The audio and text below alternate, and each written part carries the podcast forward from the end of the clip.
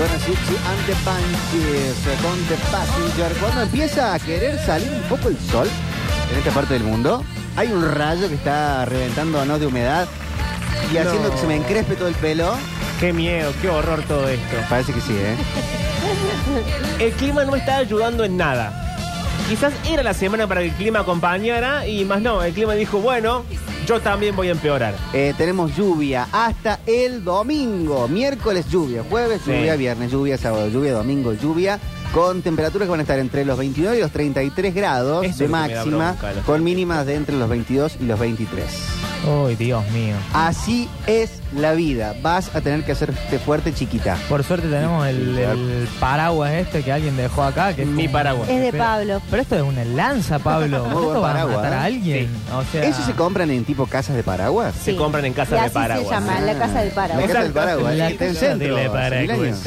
Una armería. Eh, está bien, está bien. Está Manu Rivero con nosotros hoy para hacer su columna que ya me la spoileé leyendo sus historias. Sí, la investigación de hoy, bueno, bueno, bueno. Sí, sí. ¿Qué pasa con la investigación de hoy, gente? Y, no estamos teniendo muchos adeptos con la investigación de hoy. Ustedes no me ayudan tampoco. Ha llegado el ajuste a las historias de Instagram. Bueno. Tengo para No se participar. puede estar. ¿Pero qué querés que haga? ¿Te respondamos por Instagram? Que ¿Eso me- te que- ayuda? aunque sea que metan un chamullito Ah, ahí. bueno, que pero me de hubieses que se dicho antes. Ahí, contame una historia, una anécdota, algo que quieras compartirle a las Porque redes. aparte, el tema del día, vaya tema si me convoca. Una de mis actividades preferidas es el tema del día. Es una de las actividades preferidas de Pablo. Eh, ¿Qué es? exactamente. Estamos hablando de. ¿Alguna vez les cortó un amigo? Uh. ¿Una amiga? ¿Una amigue? Eh, de- alguien que. Hay una peli muy buena que salió el año pasado, que estuvo nominada a los Oscars, se llama Los Espíritus de la Sí, Isla, o The Banshees of Inisherin. Bueno, eh, quien no la vio, eh, se trata de dos tipos que viven en una isla, en un contexto medio vacío, donde vive muy poca gente en la isla. Son dos amigos que hacen casi todos los días lo mismo, que es juntarse a tomar una cerveza y a hablar. Sí, Y un día eh, uno le dice al otro, no quiero ser más tu amigo. que tiene razón el gordo, ¿no? Hay que Eh, decirlo. ve, y Colin Farrell puede ser medio pesado, el tono de voz. Medio es pesadón pesado. era. Además anda con un burro. Habla ¿viste? siempre de Todo lo el día, mismo. es como, muy ah. fachero, eh, aparte, eso jode. Y si no conviene que un amigo sea mucho más lindo que uno. Mirá le- la vuelta que le dieron, porque yo me puse de parte de Colin Farrell toda la película, obviamente. Después dije, bueno, capaz que es medio pesado. Eh, y Colin Farrell le dice, ¿pero por qué no querés ser más mi amigo? lo aburría, no, lo dejaba me practicar caes el, bien. el violín y iba con el mismo está. tema todo el tiempo. Quiero ir a tocar el ukelele en mi casa todo el día y vos venís a visitarme y me hinchas. Y el tipo llega a decirle, si me seguís hinchando para que yo sea tu amigo, me voy a empezar a cortar los dedos y te los voy a tirar en la puerta y se empieza No, a cortar los dedos. No, No, y no, la peli se desvirtúa. Es algo medio Pablo Durio igual. No, No, no, no, sé si vos te automutilarías de esa manera. No, no, jamás. Pero aparte, acá la ecuación no alcanzo a entender. Sí. ¿Sucede porque alguien quiere ser amigo de otro y el otro no quiere? No, son dos ellos amigos. son amigos, ellos son muy amigos Y un buen día lo cansa. Sí. y un buen día el otro se cansa. Pero también hay otro trasfondo en la película que es que Colin Farrell tiene depresión. Sí. Vive con Eh, un burro. ¿Vive con un burro? Vive con un burro y, Y la, su y la hermana. burro se come uno de los dedos y muere atragantado. Sí. es una película ¿Cómo se muy llama esta dramática. The Banshees of Inisherin. Muy buena la película. O los espíritus de la Para isla. mí esa debería haber sido la ganadora del Oscar. Eh, a mí, no sé. eh, Tuvieron ¿Quién- tres quién flojitas. ganó tres ese año? flojitas tuvieron. Este año ganó... ¿Quién le quitó el lugar a los espíritus de la isla? Ah, no todo, tengo todas las idea. partes, todo el tiempo. Ah, sí. Ay. Malísimo, malísimo. No me hagan Sí, acordar que sí, me enojo. sí. Me embolo. Sí, a mí esa también me Eh, enojo. y el boludez, otro esa día, fuera de Por tema, Dios. pero vi la película de, de Spielberg, Los Fablemans. Sí. Casi la, casi la cambio. Y es- Mirá que lo amo a Spielberg con todo mi Ah, corazón. Es linda, igual es el linda, cine. pero si es no, para también. verla una sola vez. para- sa- o- Es un domingo a la tarde. Canal 8. Sí, Canal 8. Sí, domingo a si la tarde. agarraban en la, en la Sí, tele, en la shampoo compu la del dos. sacaba. Sí. Eh, pero he estado de los dos lados del mostrador. Sí. Eh, me han cortado amigos, el Tato me cortó una vez. Uh, Mira, mira. Tenía razón él. ¿Qué momento es? Y yo milité mucho para que me vuelva a tomar. Y, lo funcionó. arreglamos, sí, sí, sí. Él no llegó a cortarse ningún dedo. No, pero más o menos. Bueno, dije, Era qué como, pesado. ¿qué hace acá? Porque son, son Pero tenía cosas. razón él. Son cosas diferentes. La otra vez hablábamos con el amigo de Víctor que pedía consejos para volver con su mujer, que Sí, le recomendábamos que no, no fuera un pendeviejo, un Más montón de conocido cosas. que amigo. No sé si los consejos aplican lo mismo para cuando te corta un amigo, porque generalmente ya es un, un punto de. Ya para que un amigo te diga, che, no quiero ser más tu amigo, porque ya lo pesadeaste muchísimo. Sí, no, no ya le rompiste mucho los Y he estado del lado del que corta amigos, pero era más Ajá. niño yo. Era más... Eh, Pero te salía, vos te sentabas y le decías, no quiero ser más tu amigo. yo, yo, yo, un chico de acá del barrio que... El tema es que yo tenía Super Nintendo. Sí. Entonces me venía gente a jugar. Me venía Qué gente raro a esto. jugar. Claro. O sea, te usaban la Nintendo básicamente todos los chicos Y del había barrio. uno que no me caía tan bien. Vos no. Y no era lo Ah, mismo que bueno. viniera un grupo y jugábamos todos. Y por ahí te venía solo a la siesta, como. ah. Y eh, hasta que salió Pero un ahí día a la tenés puerta. toda la impunidad del niño, que es decir, mi mamá no me deja, como Homero. Ya Sí, lo sé todo. Pero sé Mal. que algo me había Mal. enojado porque vino a la puerta de casa, salí Oh. yo y dije. Tengo demasiados amigos. Ay, Emanuel, Bueno, pero- tan chiquito y tan malvado. Sí, ya está, ya está. También hay que decir a tu favor que él no era amigo tuyo. No. Era amigo era, Era un claro. Parásito. uno de los conocidos que venía a jugar. ¿no? Era amigo de la. Nintendo. Pero a mí me gustaba usar mis privilegios para que venga gente copada. Y Para este hacer no. amigos. Y claro, y este Y no. bueno, está no. bien. A la vez era medio sectario, tipo, te hacías Sí. un club de la Nintendo y entraba la gente cool nomás. Y sí, era, sí, en mi era- casa. Era un poco así. Y bueno, como- ah, me ah, parece la casa perfecto. se reserva el Así- derecho Niño de rico admisión. alert. No, a mí Sí. nunca me salió eh, cortar así a un amigo siendo niño. Yo era más del gosteo, como "Uh, este pesado no, no, y no puedo, como dice Mario. Yo tenía todas esas excusas. No, vos sabés que mi mamá se puso pesada con la tarea, con que me estoy llevando O sea, materias. inventaste el gosteo. Inventé el gosteo. Inventé el gosteo amistoso.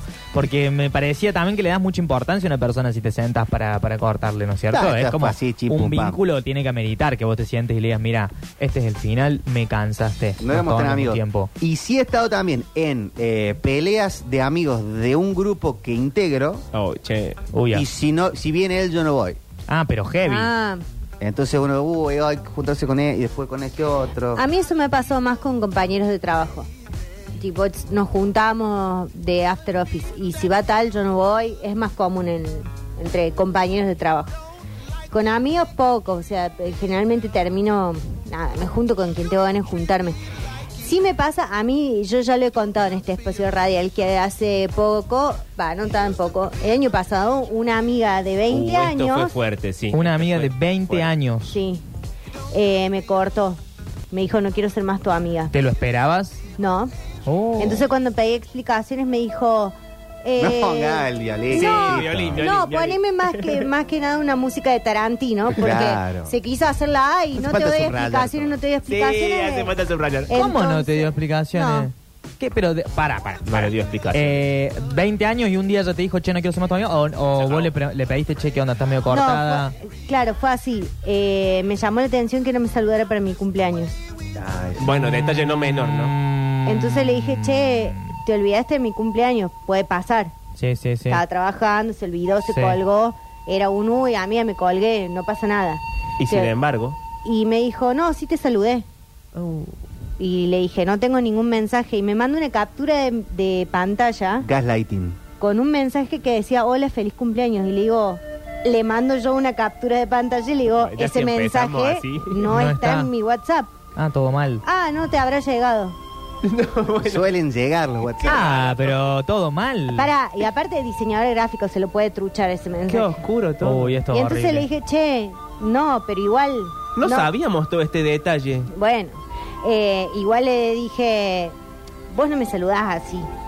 Claro, un saludo corto, digamos, para un saludo de cumpleaños Claro, corto. en el caso que me hubiera saludado, este no es el Este saludo. no es tu saludo. Sí. ¿Y ella qué te Y dijo? ahí me largó todo en un audio y me dijo, yo ya no quiero ser más tu amiga porque Che. yo hace un montón que me vengo sintiendo mal y que, bueno, entonces al principio me sentí mal, le dije, si yo te hice algo, decímelo para pedirte disculpas o para argumentar Subsanarlo. y decirte, no es así. Claro. Y me dijo, no, no te voy a decir nada, entonces le dije, bueno, entonces andate de la mierda. Bueno, no siempre la forma más madura de resolver un Para, conflicto. y esto... No, no quiero ser más tu amiga yo ahora. Claro, no, está perfecto, Si está no me vas a dar perfecto. explicaciones y no tengo de qué defenderme o qué. Dije, ándate a la mierda, quédate Si, sola. si Colin Farrell hubiera hecho eso, no hubiéramos tenido la peli nominada. al No. Oscar. Pasa Sí, la que, verdad que sí. ahí eran tres en el pueblo. Cla- Es verdad. Te es peleas con verdad. uno y te peleas con medio Es un pueblo. poco más complicado, es un poco más complicado. Che, pero qué feo, Mari, no, no hubo vuelta atrás después de eso. No, la he visto porque ella está de novia con una amiga mía también. Y O se sea- ven en todas las juntadas, digamos. Sí, pero es incómodo también porque por más que te veas y te saludes y está todo bien, Sí, no. eh, ah, No, hay algo que se rompió, sí. Sí, Sí. De una. eh, bueno, en fin, pero a mí me resulta difícil porque mm, yo estaba pensando que yo tengo amigas desde los cinco años. O sea que hoy siguen siendo mis amigas. Ay, qué intenso, igual. Pero no nos vemos tan seguido. Ayuda un poco, Manuel. no. O sea, seguimos siendo amigas, digo en el sentido eh, de que yo sé que si pasa algo, si necesito algo bueno o malo. Sí, esos amigos con los que no hace contás. falta que hables en No, un año, digamos. Pero entiendo que por cuestiones de la vida, ellas han armado sus grupos de amigas más cercanas, yo he armado mi grupo de amigos más cercanos y, y también es como que está todo bien. O sea, a mí me cuesta, yo tiendo como a lo mejor alejarme un poco y hacer nuevos amigos, pero no me, no, no me peleo, no, no- Claro, ya marcar un final es como decir, bueno, eh, nada, le estás dando mucho dramatismo e importancia también, porque podrías alejarte de alguna manera. Yo Te para- tiene que importar. Para sorpresa de nadie, es una de mis actividades preferidas. Sí, Pablo, lo, lo sabemos, sí. Pablo no me habló durante un par de años, una época. Bueno, de hecho- Me ha pasado con otra gente igual también. Siempre hacíamos el chiste de, en realidad es más largo el tiempo que no hablamos que el que sí. Es, sí, que sí, creo que estuvimos más tiempo sin hablar, sí, sí, sí. Eh, sí, a mí me parece que hay momentos o, mm, o situaciones o maneras de las cuales yo no puedo ser cómplice. Es como, lo charlamos 200 mil veces. Vos seguís comportándote de una forma en la cual yo no quiero participar, te siento y te digo, hasta acá llegamos. Eh, Te, y- te gusta ese momento. Te a mí gusta me el gusta, momento a mí me del- gusta que del el final sentarte. sea un final. Está bien, está no me gusta ni deslucirme, ni, ni irme desvaneciendo. Es que ni le da mostrar. también como una altura la, la relación, digamos, Es ¿no? que El para mí final. se lo Es como merece, que porque sí. si, si yo te quiero o te quise y puse todo de mí, etcétera, Sí, sí, sí. mínimamente nos juntemos y lo Bueno, pero charlemos. ahí en ese Está bien. caso hay algo que vos te das cuenta que hay una una parte de la relación que la está pasando mal, que se lo estás haciendo saber a la Sí. otra persona. La otra persona no está registrando, entonces en un momento le decís, che, yo no... Sí, hasta acá llegué. Eso sí, a mí también me ha pasado de decir, che, eh, no, no me estoy juntando más con vos, ni estoy hablando más con vos Sí. porque no me siento cómoda. Y bueno, y lo siento, y no, no estamos coincidiendo. Eso es una cosa. Pero que vos vengas y digas, me pasa algo y no te voy a decir qué. Ah, no, eso No, no, eso- bueno, eso porque es trato de cruel, no hacer eso nada infantil, digamos. Eso se hace en las películas. de la vida, claro. Es como, o sea, tenés No, no. 40 años. A mí en el orden de las relaciones no me gusta nada que sea demasiado infantil. Salvo que sea como parte de un juego, como parte de una gracia, como parte de una cosa tierna, sí. Pero a la hora de charlar seriamente sobre algo, a mí todo lo que sea el, el- el berrinchito, El- esta es época y eh, capaz que ahora ya no por el hecho consumado, pero de discusión política. bueno, sí. Y a mí me parece, salvo que se lleven a cuestiones muy del extremo, me parece muy triste cuando se dejan hablar eh, amigos, este, familiares, porque vos votaste tal y vos votaste tal. Y encima después ves las asunciones y todo, y los políticos andan en los abrazos, como Sí. que termina siendo más una cosa, salvo que sea algo completamente Sí, algo oscuro, doloroso por con, otro, pero dentro de la discusión política normal, Sí. eh, fiero, cuando, cuando bueno, no se puede... no sé, ahí te- yo insisto, Cuando no se puede disentir, ahí insisto que eh, nosotros lo vemos así desde afuera, porque hay cierta idealización sobre personajes de la misma manera que hay idealización en otros aspectos, en el artístico, en lo que sea. Pero más allá de eso, los políticos son como los compañeros de trabajo, donde vos ciertas cosas las tenés que resolver de manera conjunta por más que no pertenezca al mismo espacio. mm, Y entonces para eso necesitas cierta cordialidad también. Entonces, sí, pero ves diferencias de onda. Sí, obvio, como en todos no los ambientes. eh, Cristina con Macri que Cristina con Milei, por ejemplo. no, no, por supuesto, pero como en todos los ambientes, pero digo, me parece que hay una cosa media, mm, eh, así como sabemos que no son, digo, no, no sé si es tan real eso de que eh, nosotros nos peleamos y después ellos se juntan a comer asado. Ah, no se juntan a, a ir a pescar al, a, si puede, obvio. Hay gente pero- que lo piensa, hay gente que sí lo piensa. Dicen, mientras nosotros nos estamos peleando, ellos están ahí a los besos, a los abrazos. Y en realidad no es tan así. Como también hay Pero- un montón de cosas que no nos enteramos. Recontra pasa que se, que se discute, amigos, hay gente que no se ve porque t- votó tal o, Sí. o cual. Y eh, a mí me resulta triste, triste no en sentido de lástima, sino que me, me, me, me- me parece, parece, me parece triste. Yo creo que de- Sí. de- depende de dónde nazca la discusión. O sea, si hay una discusión de términos, sí, si vas a estar chicaneándote políticamente y te peleas con un amigo y no lo ves más por eso, me parece absurdo. Después ya si entras en el plano de los valores, que ya podés no llegar a compartir con una persona, ahí ya eh, creo que excede la política, ya profundiza un poco más y es como, No, la no discusión política de de, acuerdo el en- problema de la inflación es el déficit fiscal. Ah, no, no, si te peleas por No, no eso, puede. dejate de hinchar, ¿no? Ahora Eh, si te peleas por, bueno, che, Bueno. yo pienso que hay que matar a todos los perros, no, bueno, eh, que Sí, es no que también a mí me parece que una cosa es la discusión política y, la, y la- el, no sé, como el no acordar ciertas cosas o tener punto de vista distinto y otra cosa es la agresión. Eh, y eso se da también mucho en las redes. A mí me pasó una vez que el marido de una amiga de mi mamá, en una foto donde yo salía con mis amigas en, en la vigilia por el aborto, puso eh, feminazis zurdas de mierda. Claro, Eh, son mal. todas unas sucias. Entonces directamente le dije, vos sos un desubicado, vos no tenés por qué comentarme eso en una foto. Y lo eliminé. Y la esposa me escribió y me dijo, hiciste bien porque es un viejo pelotudo. Bueno, también le pasa que Bueno, eh, porque No, que ahí no estamos hablando de que gente- agredir. estamos hablando de gente imbécil, eh, directamente. no Sí, sí, agredas. sí. Claro, está pero bien. estamos en la conversación va en un plano de cierta como normalidad y cordialidad mínima. Por supuesto que si Por te eso, agreden, te estamos que de digo, acuerdo. distinto es si la discusión es, che, yo no estoy de acuerdo con el aborto. Bueno, es un punto de vista válido también. Sí, yo jamás me he peleado con nadie por esos temas, pero con ni con, con compañero de trabajo, ni con el almacenero, ni con nadie. Pero, se, Normalmente. pero se ve gente que sí. Sí, O sea, sí, sabemos sí, de gente que sí. Sí, muchísima. Para mí la única Está cosa que- sentada en esta mesa. para mí la única cosa que marca un quiebre verdadero en el orden de lo sentimental es el orden de lo sentimental. Sí. Yo todo lo demás para mí es discutible. Si te gusta más un director de cine u otro, un político que otro, una canción que otra, bueno, no, no sé si me molesta. Pero todo lo que atañe a eh, cómo nos comportamos uno con el otro, cómo, cómo, cómo razonamos, cómo llevamos adelante la amistad, qué tan presente estamos, para mí eso sí es importante. Sí. Todo lo demás, la verdad que no cambia para mí demasiado el panorama a la hora de querer a alguien o de amar a alguien. Y sí me parece que si eh, hay un grupo de amigos que se pelearon por una cuestión de política, en realidad no era de política. para mí había No, otra cosa. Bueno, y ustedes, eh, pónganle, ustedes tienen una banda con un amigo que está tomando muchísima heroína. Bueno, Eh, qué raro el ejemplo. Y tu banda eh, le hace muy mal a ese tipo de... mm, O sea, le- ayuda a que siga tomando heroína, pero vos lo Sí. necesitas en tu banda para que tu banda sea exitosa. Bien. ¿Qué haces con ese amigo? Este Esa fue la pregunta que se hicieron ¿Qué se hizo tu gente? los Red Hot Chili Peppers. Ah. No, yo no tomo heroína, no, por favor. Ya, No, digo la gente pero- de las redes. Ah, sí, no me contestó nadie en las redes hoy. muy... ¿Qué pasó con la investigación? Muy triste la convocatoria. No sé si estoy eh, shadowbaneado, como dicen ahora los chicos cuando no tienen likes. Estoy No. shadowbaneado, Es ¿no? que sabes que puede ser que a veces es tan, Estás viejo nomás. es tan complejo el tema que es difícil opinar tan corto. Nah, bueno, mandame un mensaje. Mandame- me han mandado audios hablando de la teoría teológica de Platón y no sé qué cosa, no me podés responder Sí, te- si te te peleas con un ayuda. amigo. Para mí son unos cagones, no se animan porque estos son Bueno, temas dolorosos. Pero hoy venía a hablarles eh, de los amigos y les preguntaba, porque vine a hablar un poco de este disco que está sonando eh, atrás, que es One Hot Minute de los Red Hot Chili Peppers. Sí, pero después tuvo que volver Fruciante a poner orden en esa banda. Sí, pero ¿por qué, pero ¿por qué se fue, digamos? O sea, los Red Hot, traje este disco, eh, yo fui muy fanático de los Red Hot Chili Peppers, sobre todo en la secundaria.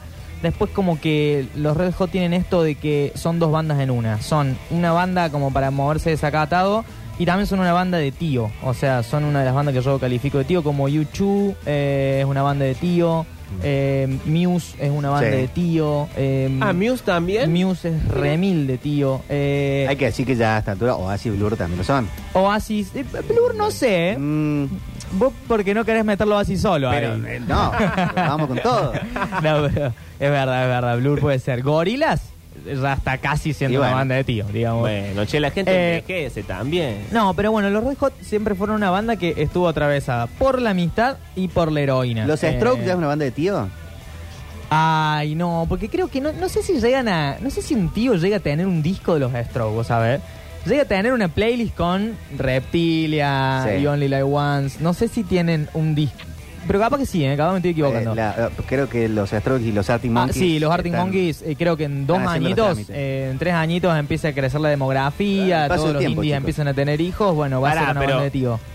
¿La banda solamente se transforma de tío por el paso del tiempo? ¿O hay algo en el género o en la forma de hacer música que lo vuelve banda de tío? En el caso de los Red Hot, para mí pasó algo relacionado a, eh, a todo, al estilo musical, al Porque estilo que entonces ellos todas las bandas que no sean Luke Ra son banda de tío.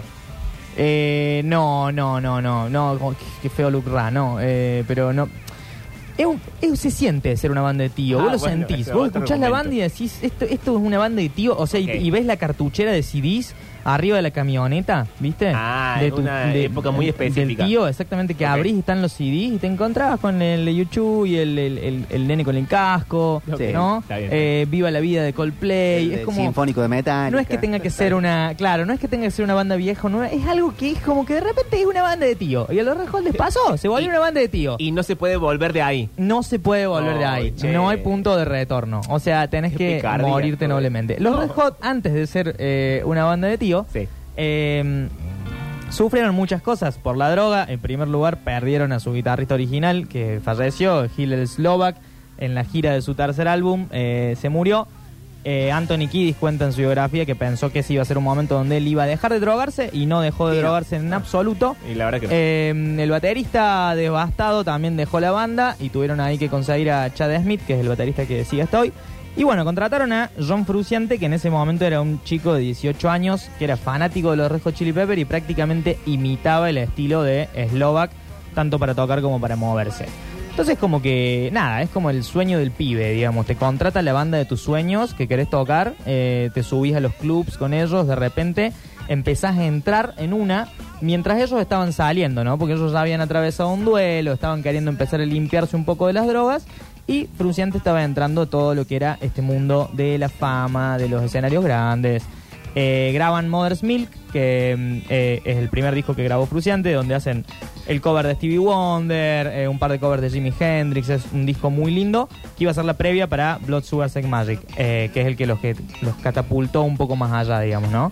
Y en este proceso, bueno, Kiss, Flea, Chad Smith iban siendo un poco más adultos, mientras John iba más dejándose llevar por, por esto, por la fama, por las mujeres, por la droga, por todo lo que tenía el rock and roll en los 90. ¿No es cierto? Es casi una editorial de Canaletti. En un momento no sé. Auspicia la DEA. No, para nada, no quiero hacer ese mensaje. Es porque vine con la chomba esta, drogas son malas. Tengo, Para. tengo pinta de. Este es tu cerebro en drogas. Sí, para mí la chopa. No, no, no, droguense todo lo que quieran. Sí, no, eh, bienvenidos pero no a mi charla tanto. TEDx. Pero les voy a explicar por qué la droga es mala y el rock and roll también. Eh, no, bueno, entonces eh, esto empieza a empeorar. Eh, empiezan a grabar este Blood Sugar Sex Magic, que para mí es el mejor disco de los Red Hot. Es el disco que es toda la antítesis a una banda de tío. Eso es lo que yo hago la comparación después con los Ah, demás bien. discos. Se van a grabarle una mansión con Rick Rubin. Se fueron todos a vivir una casa en Los Ángeles que parecía que estaba embrujada, que habían pasado cosas, que los Beatles habían hecho no sé qué cosa en esa casa, eh, no sé qué cuestión. Ahí ya empieza como el espiral descendente del guitarrista, ¿no es cierto? Y ya en la gira del álbum, cuando ya la habían super pegado, el tipo empezó a reconocer que la fama no le estaba haciendo bien, que él quería volver a tocar en los clubes donde tocaban antes, que no se había esperado todo eso. Eh, y empieza, nada, a pifiarlo en vivo, a boicotear un poco la banda. Eh, hay un Saturday Night Live muy conocido del 92 en el que van a tocar y Fruciante, si buscan el video, está como como todo así, con la guitarra colgada muy abajo. Bueno, pone un poco de tus padres. Errándole, dicen que esa vez la puteó a Madonna porque Madonna no lo quiso saludar y estaba todo mal. Y en ese recital eh, que Anthony Kiddis le pega una patada que él eh, después reconoció que, que le había dolido más psicológicamente que físicamente, como que se sintió despedido, digamos, de la Claro. banda. Y él dijo, che, la banda me está haciendo mal, me voy, díganle a los fans que me enloquecí. Y no es Eh, él también que en una noche de, de droga suelta, droga random, se prende fuego. Bueno, a eso quería llegar. ¿Cómo se prende fuego? Sí, no, no, pero a eso quería ¿Él llegar. agarra fuego? No, Fru- lo que le pasó, lo que le pasó a este muchacho es que, bueno, se va de la banda, ¿no? No, está ahí, bueno. Dice, che, me voy. Mientras Sí. tanto, los Red Hot dicen, bueno, ¿qué hacemos? Y contratan a Dave Navarro de James Addiction, un tipo nada que ver a ellos, eh, que venía de otro estilo de hacer música, nada que ver el juego, el, el- la jam que tenían los Red Hot para componer, esto de ser todos amigos y estar tocando durante horas funk, así este no, no, no era más rockero, era más mala onda. Eh, tomaba la misma cantidad de drogas que ellos, entonces pegan onda un poco por ese lado.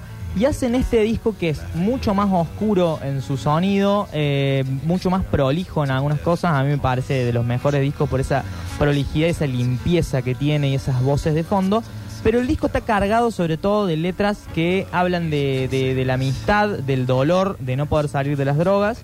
Eh, porque bueno, Kiddis hasta ese momento estaba limpio, Va al dentista, esta historia se parece mentira, pero es así, fue al dentista, el dentista le dio Valium, eh, y cuando le dio Valium el dentista porque le dolió la muela, se volvió a acordar del sentimiento de la droga, salió a manejar por Los Ángeles, se drogó con todo lo que encontró, volvió a recaer, eh, fue a grabar drogado, el bajista le salvó el álbum, y así hicieron One Hot Minute con unas letras muy tristes, incluso unas para Kurt Cobain que se suicidó mientras ellos estaban eh, grabando este disco. ¿no Hay mucho cierto? dentista que era el, el- el habilitador de drogas de, de- de las bandas. No me digas. El más famoso de todos es Dr. Robert, de los Beatles, ¿Y era dentista? que hacen la canción, era su dentista y que le daba Valium y otras cosas más.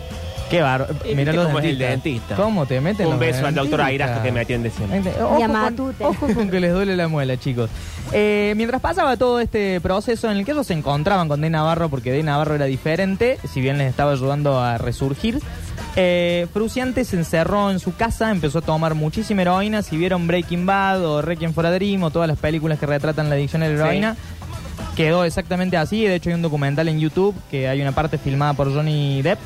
Eh, en la que lo van a entrevistar a la casa y el tipo es un despojo de persona totalmente, es un cadáver eh, con piel arriba que está gritando en la guitarra, con los dientes amarillos, no se entiende nada de lo que dicen. Y Como de- hoy se ve un poco a los adictos al fentanilo en, en Estados Exactamente, es como eso, es, mu- tanta eh, es muy fuerte verlo así, es, es muy triste, digamos, o sea, hace unos años el chabón estaba como tocando arriba en un escenario y de repente pasa a ser eso, una especie de harapo humano, una casa grafiteada, el departamento de Charlie en sus peores épocas. Eh, y todo eso culmina, como dice Víctor, cuando eh, termina prendiendo fuego a la casa y se incendia él mismo y pierde todo lo que tenía. Eh, después de eso, nada, eh, un amigo lo manda a rehabilitación, se da cuenta que tiene que ir a rehabilitación, va a un dentista también porque tiene una infección que casi lo mata en la boca. eh, y nada, termina transformándose en este fruciante que conocemos ahora de la banda de tío, que es un hipón parecido a Jesús con el pelo largo y actitud. Camisa de leñador, Y actitud cara de pacífica. bueno, Sí. todos los dientes. Pero ¿qué pasó ahí? Los Red Hot también estaban rompiéndose, eh, se pelearon totalmente con Navarro, lo echaron de la banda y Flea o Flea eh, dice, bueno, la única manera de que los Red Hot vuelvan a funcionar es que vuelva John a la banda, porque tenían otra manera de componer, tenían otra manera de relacionarse. Y es entonces que eh, lo van a buscar y Kidis le da la plata para comprarse la guitarra con la que toca hasta hoy en día, la Stratocaster, eh, porque es lo único que tenía en ese momento, porque se le había quemado todo, había perdido toda la plata en drogas. Y le da la bienvenida a la banda, eh, hacen Californication y vuelven eh, en el Woodstock 99 a tocar todos juntos. Eh, a lo que quería ir con todo esto es eh, que los chabones hasta hoy en día no tocan temas de One Hot Minute. como una especie de muestra de respeto a la época oscura que atravesaron como una, no sé, ruptura emocional. Me parece Por un lado me parece un bajón porque me parece que este disco tiene de los mejores temas de los Red Hot como Aeroplane, Coffee Shop, eh, Warp, eh, Falling into Grace. No sé, tiene muchos temas muy poderosos y los tipos no los tocaron. Sí tocaron un par cuando tocaban con Josh Kli- Claro. No, no, no me sale pronunciar el apellido. esa pausa de Fruciante. Pero ahora, claro, eh, Frucente tuvo una segunda pausa que no tuvo que ver con drogas, sino más con diferencias musicales. Finalmente volvió y ahora están tocando. Eh, y ahora vos pones un video de los Red Hot en vivo y la verdad que eh, suenan asquerosos en vivo, digamos, es como... Bueno. No.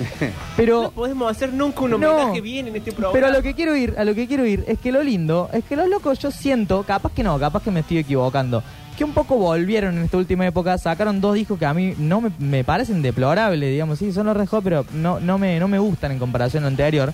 Pero yo siento que ellos están tocando para ellos, o sea, no están tocando para el público. O sea, somos los originales, somos amigos, nos estamos llevando bien, Está y vamos bien. a tocar porque nosotros queremos tocar. Y me parece excelente y muy tierno eh, cómo los Red Hot llevan adelante esta amistad millonaria alejada de las drogas. Lo bien que hacen. Qué rara Se lo la han bajada ganado. del final. No, no, no quería eso bajar al final. Y bueno, eh, como hago en y todas, sí, sí, qué raro todo. como en todas las columnas, traje el famoso cuentito para leerles. Uy, a ver. Eh, así que vamos con eso.